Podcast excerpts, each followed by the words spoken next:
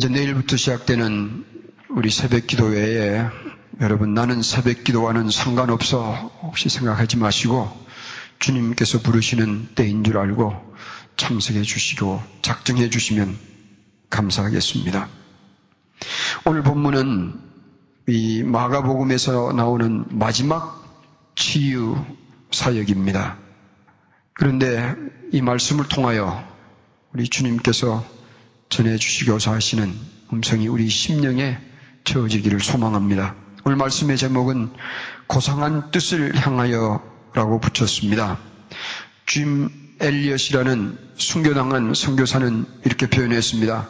하나님에게 선택권을 전부 드린 자에게 하나님은 자신의 최선의 것을 주신다. 반복하겠습니다. 하나님께 선택의 모든 선택을 드린 자에게 하나님은 최선의 것, 하나님의 최선의 것을 주신다고 표현했습니다. 그는 하나님의 마음을 깊이 알았던 것 같습니다. 오늘 본문의 앞선 구절에 고상한 목적을 위하여라는 제목으로 설교를 하였습니다. 그리고 전 선교지를 다녀왔습니다. 그 말씀에서 야고보와 요한은 예수님께 이제 십자가의 길을 가신다고 하시는 예수님께 좌의정 우의정 자리 달라고 요구를 하였고 다른 제자들은 이들에게 분노하였습니다. 예수님은 그런 제자들에게 예수님 자신은 인간을 구원하기 위하여 고상한 목적을 가지시고 자신을 대속물로 주시려고 십자가에 죽으실 것이라고 가르치신 후에 제자들에게는 섬김의 삶을 살라고 명령하셨습니다. 그리고 이 말씀에 이어 본문은 바디메오라는 한 소경 거지 고치신 사건을 소개합니다. 그러나 저는 여러분에게 함께 도전하고 싶습니다. 바디메오의 외침과 예수님께로 향한 그의 걸음이 오늘 우리의 외침과 걸음이 되기를 소망합니다. 고상한 외침에 대해서 생각해 보겠습니다. 예수님께서 여리고 성에서 떠나실 때에 떠나신다는 것은 이제 마지막 기회라는 것을 의미합니다. 그러나 한 소경이 예수님을 소리쳐 불렀습니다. 마가복음은 이 사건을 다른 복음서보다도 좀 더 자세하게 보고하고 있습니다. 그것은 이 사건이 중요하다는 것을 의미합니다. 본문은 단순히 어느 한 소경 고치는 사건이 아닙니다. 마가복음은 좌의정, 우의정 자리를 요구하는 제자들의 행동과 이 거짓 소경의 행동을 비교하며 우리에게 강렬한 메시지를 전하고 있습니다. 이 소경 거지의 외침은 제자들의 이기적인 요구하는 차원이 다른 것이었습니다. 보지 못한 소경의 깨달음은 예수님을 아주 가까이서 보고 배우던 제자들보다 더 깊은 것이었습니다. 이 소경은 어떤 자인가 생각해 보겠습니다. 다른 복음서에는 생략된 이 소경의 거지된 소경의 이름을 마가복음은 바디메오라고 알려줍니다. 바디메오는 디메오의 아들이라는 뜻입니다. 굳이 그를 디메오의 아들이라고 소개한 것은 그의 부친 디메오가 잘 알려진 사람이며 또는 현재 살아있는 자라는 것을 암시하는 것 같습니다. 그것은 바디메오는 소경이었을 뿐만 아니라 가족으로부터 버림받고 길거리에 방황하는 거지된 자라는 것을 암시합니다. 얼마나 비참한 인생이겠습니까? 어떤 주석가는 어쩌면 그의 부친도 소경이었을 것이라 라고 설명을 합니다. 그렇다면 그는 더욱 비참한 자였습니다. 그리고 그가 예수님을 불렀더니 사람들은 오히려 잠잠하라 입 다물라고 꾸짖었습니다. 우리의 형편과 사정이 아무리 어렵다고 해도 이 바디메오의 형편에는 비할 바가 되지 않을 것입니다. 사회도 사람들도 그를 경멸하였고 가족들과 친척도 그를 외면하였습니다. 그러나 바디메오는 끈질기게 외쳤습니다. 무엇을 위하여 그는 그렇게 외친 것입니까? 47절입니다.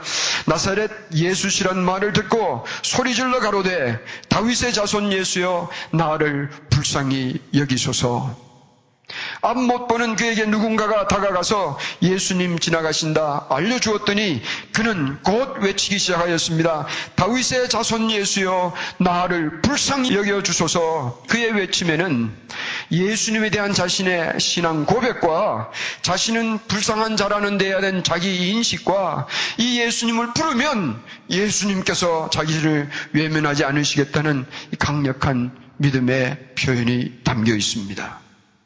오늘 워런 월즈비라는 목사님은 이런 글을 적었습니다. 믿음은 우리가 알수 없는 하나님의 일을 이해하게 만들며 믿음은 다른 사람들이 보지 못하는 것을 보게 하며 믿음은 다른 사람들이 하지 못하게 하는 것을 하도록 만든다라고 표현했습니다. 이 바디메오는 예수님께 향한 믿음이 있어 예수님을 다윗의 자손이라고 불렀습니다. 예수님을 다윗의 자손이라 부른 것은 이런 내용입니다. 예수님은 성경이 예언한 다윗의 자손으로서 하나님이 보내주실 우리의 구주 메시아라는 고백입니다. 이 소경거지가 예수님을 메시아라고 외쳤습니다. 여러분 아십니까? 이것은 한 인간이 외칠 수 있는 가장 고상한 외침입니다. 이보다 더 고상한 인간의 외침은 없습니다. 가장 아름다운 목소리로 가장 아름다운 노래를 불러도 이 바디묘의 음성은 거칠지라도 예수님을 부르는 이 외침에 비교할 수 없습니다. 그러나 48절에 보면 사람들은 그의 외침을 짓밟습니다. 많은 사람이 꾸짖어 잠잠하라 하였습니다.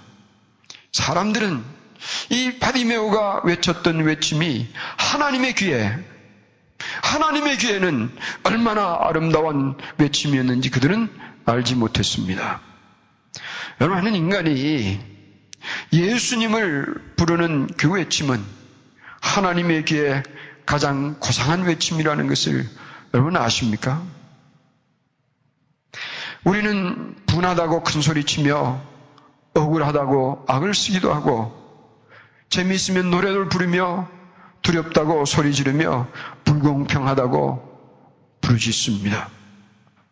그러나 돌아보면 다 찬한 것들이에요. 별것 아닌 것에 우리는 외치며 삽니다. 바디메오가 예수님을 부른 이 외침은 참 고상한 외침이에요. 사람은 경멸하여도 예수님은 그 외침을 들고 받아주셨습니다. 이것은 우리에게는 소망의 이야기예요. 예수님을 부르면 어떠한 천하게 보이는 자라도 아무리 외면당한 사람이라도 예수님을 부르면 예수님은 반드시 듣고 응답하여 주시는 것입니다. 사랑하는 성도 여러분, 환경이 우리를 방해하며 사람이 우리를 가로막으며 우리의 연약한 육신이 우리를 힘들게 만들지라도 우리는 바디메와 함께 외칠 것입니다. 다윗의 자손 예수여. 나도 불쌍히 여겨 주시옵소서. 나의 구주 예수님이여 나도 불쌍히 여겨 주시옵소서. 이거보다 더 귀한 외침은 우리에게는 있을 수 없습니다. 이런 외침 후에 고상한 발걸음을 받으면은 걸을 수 있었습니다. 49절입니다. 예수께서 머물러 서서 저를 부르라 하시니 저희가 그 소경을 부르며 이르되 안심하고 일어나라 너를 부르신다. 아멘. 소경에다가 말이죠. 거지된 자가 예수님을 불렀더니 성자 예수님은 걸음을 멈추어 주셨습니다. 이것은 한 인간의 부름에 하나님이 걸음을 멈추어 주신 것입니다. 바디메오를 위하여 걸음을 멈추어 주신 예수님은 오늘 우리 연약한 자, 별 볼일 없는 것 같이 보이는 우리의 부르심도 들으시고 걸음을 멈추어 주시는 것을 믿으시기 바랍니다. 우리가 새벽을 깨워 주의 이름을 부르면 주님은 걸음을 멈추어 주십니다. 골방에서 천한 날 불쌍히 여겨달라고 부르짖으면 주님께서 들어주십니다. 길 가다가도 예수님의 이름을 부르면 우리에게 그 얼굴을 돌려주시는 분이 우리 예수님이에요. 예수님이 바디메오를 부르셨습니다. 예수님의 부름을 받고 바디메오는 50절을 보면 겉옷을 내어버리고 뛰어 일어났다고 했습니다. 그리고 예수님께로 달려갔습니다. 이 거지에게 겉옷은 오늘 우리에게 말하면 집과 같은 거예요. 그것도 벗어 던지고 소경이 뛰었습니다. 소경은 뛰지 않아요. 이 소경이 예수님의 부름을 받고 뛰었습니다. 이것은 그 바디메오는 예수님의 부르심이 예수님의 부르심을 받은 것이 자신에게는 얼마나 큰 은혜인지를 그는 알았다는 뜻입니다. 오늘 교인들은 예수님이 부르신다 하여도 시큰둥하고요. 예수님의 이름을 부르면서도 걷는 걸음은 냉랭하기가 짝이 없습니다. 그러나 바디메오는 뛰어 일어나 예수님께로 갔습니다. 이 순간은 바디메오에게는 가장 감격적인 순간이었을 것입니다. 만일 제가 이 순간 이 이야기를 영화로 제작한다면 바로 이 장면은 느린 장면, 슬로우 모션으로 표현할 장면이라 생각합니다. 오래 기억하고 싶은 감격적인 순간입니다. 이 순간은 바디메오는 자신의 존재를 확인하는 자신이 얼마나 고상한 존재인가를 확인하는 순간이었을 것입니다. 무의미한 존재로 살아왔던 그 쓸모없는 존재로 여김을 받았던 그 소망조와 계력은 하나도 없었던 바디메오 그의 걸음조차도 다른 사람에게는 부담감이었던 삶을 살아왔었는데 예수님이 지금 그를 불러주셨습니다. 예수님께로 향하여 달려가는 그의 걸음은 산천도 함께 걸어주었던 걸음이었고 천사들도 숨을 죽이며 바라보았을 걸음이며 하늘 하나님도 눈물을 머금고 바라보셨을 그런 걸음이었을 것입니다. 이것처럼 아름다운 걸음은 없습니다.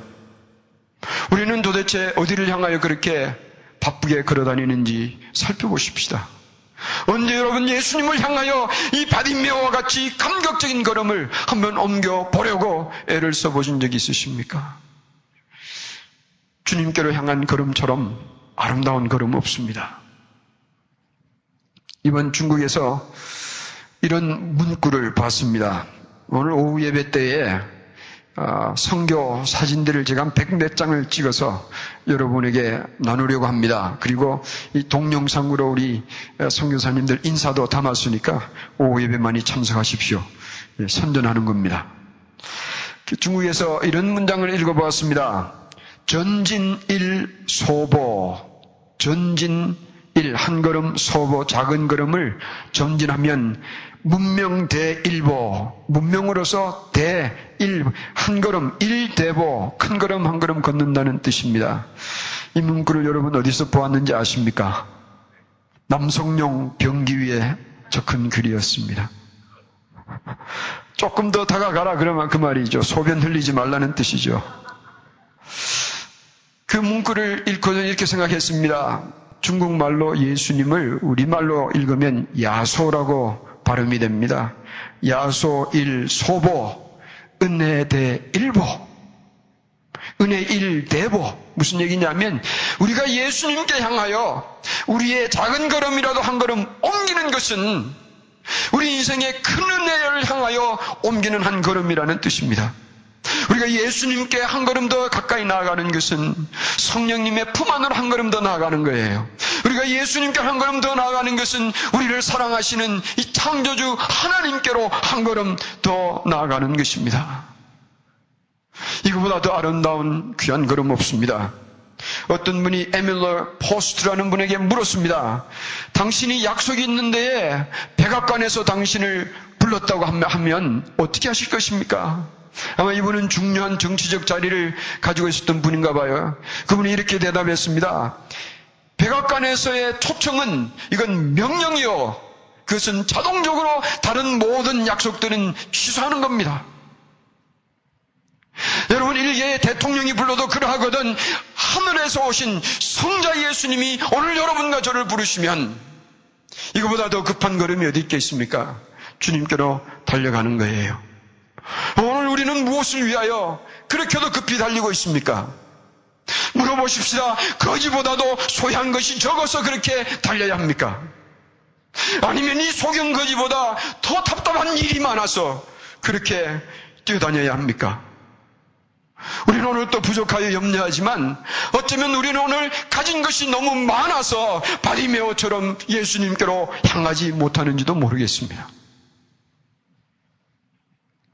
여러분 바리메오처럼 다 이런 환경에서 예수님께로 달려가게 되는 것도 은혜이지만 기억하십시다. 내가 먹고 살만한 때에 내게 먹을 것이 있고 입을 만한 것이 있을 때에 먹고 살만한 때에라도 예수님께로 향하여 달려가는 것이 더 낫지 않겠습니까? 예수님께로 향하여 달려가는 걸음은 사탄에게는 큰 절망일 것입니다. 그러나 우리를 바라보며 우리를 돕는 천사들도 환영할 것이며 하나님께서 참으로 기뻐하시는 걸음이에요. 그리고 믿으십시다. 예수님을 향하는 우리의 걸음은 절대로 우리를 실망시키지 않을 것입니다. 여러분 바디메오도 눈 주님께로 눈 감긴 채로 뛰어갔거든. 눈뜬 우리는 왜 못 갑니까? 고상한 뜻이 있습니다. 달려온 바디메오에게 예수님은 51절에 내게 무엇하여 주기를 원하느냐 물으셨습니다. 그때 바디메오는 망설임 없이 대답합니다. 내가 보기를 원합니다. 여러분 소경이 눈뜨기를 원하는 것은 당연하다고 생각하기 쉽지만 눈 뜬다고 인생 문제가 해결됩니까? 어쩌면 눈 뜬 것보다 눈 뜨는 것보다 더 좋은 것 요구할 수가 있습니다. 그러나 바디메오가 눈뜨기를 원한 것은 원하는 일이 있어 눈뜨기 원한 것입니다. 바디메오는 무엇을 원하였길래 그렇게 눈뜨기를 원한 것입니까? 그것은 바디메오가 눈뜬 다음에 그가 한 행동을 보면 알 수 있습니다. 눈뜨기를 원하는 바디메오에게 예수님은 52절에 말씀하십니다. 가라 내 믿음이 너를 구원하였느니라 예수님께서 말씀하시니 그는 즉시 보게 되었습니다. 여러분은 만약에 소경되었다가 눈뜨게 되면 무엇부터 하시겠습니까? 평소에 가장 원하는 것 하시지 않겠습니까? 왜 남자들 군대 갔다 온 분들이면 첫 휴가 나왔을 때 기분 기억하시죠?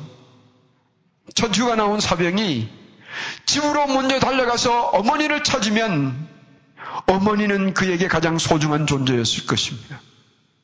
첫 휴가 나온 사병이 제일 먼저 달려가는 것이 애인이라면 애인은 그에게 가장 소중한 존재일 것입니다. 바디메오는 눈 뜨자마자 무엇했습니까? 바로 그 자리에서 바디메오는 예수님을 쫓았습니다. 이것이 바디메오가 눈뜨기를 원했던 이유였습니다. 바디메오는 남들처럼 예수님을 따르고 싶어 이 예수님을 따르려는 고상한 뜻을 원하여 눈뜨기를 소원하였습니다. 바디메오는 이미 예수님을 따르기로 작정하고 주님의 이름을 부르며 눈뜨기를 소망하였습니다. 이 고상한 뜻, 예수님을 따르기 위하여 눈뜨기를 원한 이 바디메오의 갈망이 오늘 우리에게 있기를 소망합니다. 우리는 눈 뜨고도 엉뚱한 것 바라보며 별것 아닌 것 잡으려고 뛰어다닙니다. 제자들도 그랬습니다. 좌의정, 우의정 요구할 때에 바리메오는 한 가지 예수님 따르기 위하여 보기를 원했습니다. 육신으로 그는 소경이었으나 이들은 영의 눈이 밝은 자였습니다. 눈뜬 제자들은 보지 못하였으나 바디메오는 볼 수 있는 것을 보았습니다. 여러분, 눈뜬 제자들은 예수님으로부터 직접 들으면서도 믿지 못하였으나 바디메오는 전에 들었으면서도 믿었습니다. 제자들은 예수님을 부르는 그의 입을 막았지만 바디메오는 끝까지 예수님을 불렀습니다. 제자들은 예수님과 함께 살면서 예수님을 알아들이지 못하였으나 바디메오는 소경이었으나 예수님을 다윗의 자손 메시아로 알아들였습니다. 물어보십시다. 누가 소경이며 누가 거지입니까? 오늘 여러분 오해하지 마십시오. 여러분 눈 뜨고 있다고 해서 여러분 소경 아니라고 말하지 마세요. 바리메오처럼 이 예수님을 보지 못하면 우리도 소경이에요. 바리메오처럼 예수님을 소유하지 못하면 우리는 거지예요. 요한복음 9장 39절에 예수님은 내가 심판하러 이 세상에 왔으니 보지 못하는 자들은 보게 하고 보는 자들은 소경되게 하려 함이라 하셨더니 바리새인들이 자기들을 향한 말씀인 줄 알고 반발합니다. 우리를 보고 소경이라고 말하는 건가? 41절에 예수님은 그들에게 말씀하십니다. 너희가 소경되었다면 죄가 없으려니와 본다고 하니 너희 죄가 그저 있느니라. 구주셨습니다.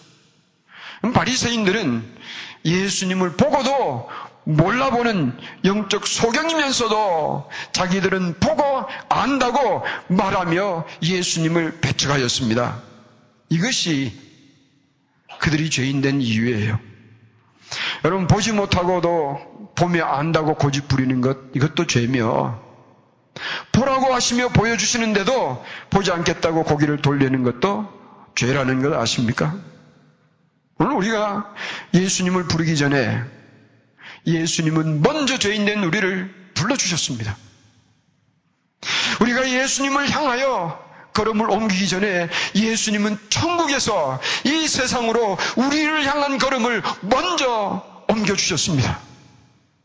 우리가 예수님의 뜻을 추구하기 전에 예수님은 우리를 위하여 죽으시는 고상한 뜻을 이루시기 위해 이 땅에 오셔서 십자가에 죽어주셨습니다. 오해하지 마십시오. 우리가 뭘 해드릴 수 있는 사람들은 되지 못합니다. 그래 오늘도 팔별러 예수님 우리를 부르세요. 나한테 와야 너희들이 살지 않느냐? 여러분 예수님은요 바디메오의 이런 간절한 마음을 미리 아시고 여리고를 떠나기는 마지막 순간에 그의 곁을 찾아주신 것입니다. 저는 그렇게 믿습니다. 우연이 아니에요. 마지막 순간에 예수님은 이 바디메오를 찾아주신 것입니다. 주님께서 우리 곁에 계심을 알게 하여 주시면 우리는 바디메오처럼 외쳐 예수님을 불러야 합니다. 이제 우리도 이 고상한 외침과 고상한 걸음을 외치며 걸을 때가 되지 아니하였습니까? 오직 이 목사가 애탔으면 8년이 지나도록 오늘도 이 순간까지 예수님을 찾으라고 예수님을 부르라고 설교해야 하는 것입니까? 예수님 빠지면 아무것도 아니에요.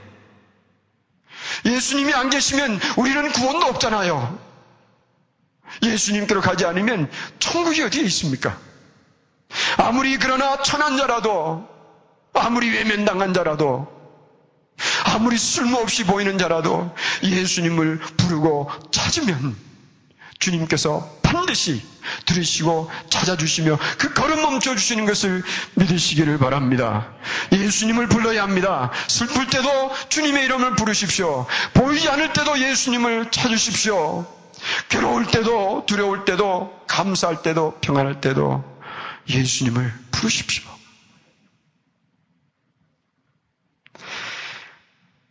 질문 하나 있습니다. 우리가 부르면 예수님은 어떻게 우리의 부름을 알아주시는 겁니까? 답은 하나입니다. 그리스도의 영이신 성령께서 우리의 부르심을 듣고 우리와 예수님 사이에 중보해 주시는 것 믿으시기 바랍니다. 사람들은 가로막습니다. 환경도 가로막습니다. 사탄은 우리와 예수님 사이에 가로막고 서려고 하지만 성령께서는 우리의 부르심을 듣고 우리와 예수님 사이를 이어주시는 것을, 이어주시는 것을 믿으시기 바랍니다. 고상한 뜻 예수님을 향하여 고상한 걸음 옮길 때입니다. 그러면 주님께서도 걸음을 멈추시고 말씀하여 주실 거예요. 내가 내게 무엇하여 주기를 원하느냐? 이건요, 이루어주겠다고 작정하시고 물으시는 질문이에요. 아브라함 링컨이 한 번은 시장을 지나가다가 어린 흑인 여자를 놓고 경매하는 것을 보고 불쌍한 마음이 들어서 경매에 참여합니다. 그리고 이 소년을 차지하게 되었습니다. 이 소년을 데리고 시장 바닥에 나온 링컨은 소녀에게 말했습니다. 넌 이제 자유야. 이 아이가 놀라서 물었습니다. 무슨 뜻입니까? 링컨이 대답합니다. 그건 말이야. 내가 이제부터 자유인이 되었다는 뜻이야. 이 아이가 또 묻습니다. 그것은 제가 원하는 대로 살 수 있다는 말입니까? 그래. 이제는 내가 원하는 대로 살게 되었다. 또 그것은 내가 하고 싶은 말을 마음대로 해도 된다는 말입니까? 그래, 이제는 너는 하고 싶은 말 하며 살 수 있게 되었다. 그렇다면 나는 내가 가고 싶은 곳을 어디든지 갈 수 있다는 말입니까? 링컨이 대답합니다. 그래, 넌 가고 싶은 대로 갈 수 있게 되었으니 가고 싶은 대로 가도 되는 거야. 이 아이가 이렇게 대답했습니다. 그렇다면 나에게 자유를 준 당신을 따라가겠습니다. 여러분, 오늘 우리에게 생명 준 예수님을 따라야지 어디를 따라가겠습니까? 오늘 우리에게 생명 주시겠다고 약속하시는 그 예수님을 따르지 않고 어디를 따르겠습니까? 예수님이 오늘 내가 너에게 무엇을 하여 주기를 원하느냐 물으신다면 여러분 대답할 말 준비하셔야 합니다. 뭐라고 대답하시겠습니까? 내가 너에게 뭘 하여 주기 원하느냐 물으시면 뭐라고 대답하시겠습니까? 이렇게 적어봤습니다. 예수님을 바로 볼 수 있도록 내 영에는 크게 뜨게 하옵시고 예수님을 향하여 달려갈 수 있도록 내 발을 고쳐주셔서 예수님의 뜻 따라 살 수 있도록 내 마음 고쳐주시옵소서 내 인생의 가장 고상한 목적지 예수님과 함께 내 인생 걷게 하옵소서. 예수님은 구하는 자에게 눈, 발, 마음 고쳐서 예수님을 향하여 달려갈 수 있도록 반드시 도우십니다. 따르는 자를 주님은 반드시 챙겨주십니다. 예수님을 따르는 자, 예수님 반드시 챙겨주세요. 아멘. 에녹을 천국까지 챙겨주신 것처럼 오늘 우리도 천국에 이르기까지 챙겨주시는 그 주님 따르며 사십시다. 어떻게 따르면 됩니까? 한 걸음부터 시작하십시다. 내일부터 시작되는 우리 특별 새벽 기도부터 한번 참석해 보시기 바랍니다. 주님께 나가는 걸음이 여러분의 걸음이요. 주님의 이름을 부르며 외치는 외침이 오늘 우리의 있기를 소망합니다. 기도하겠습니다.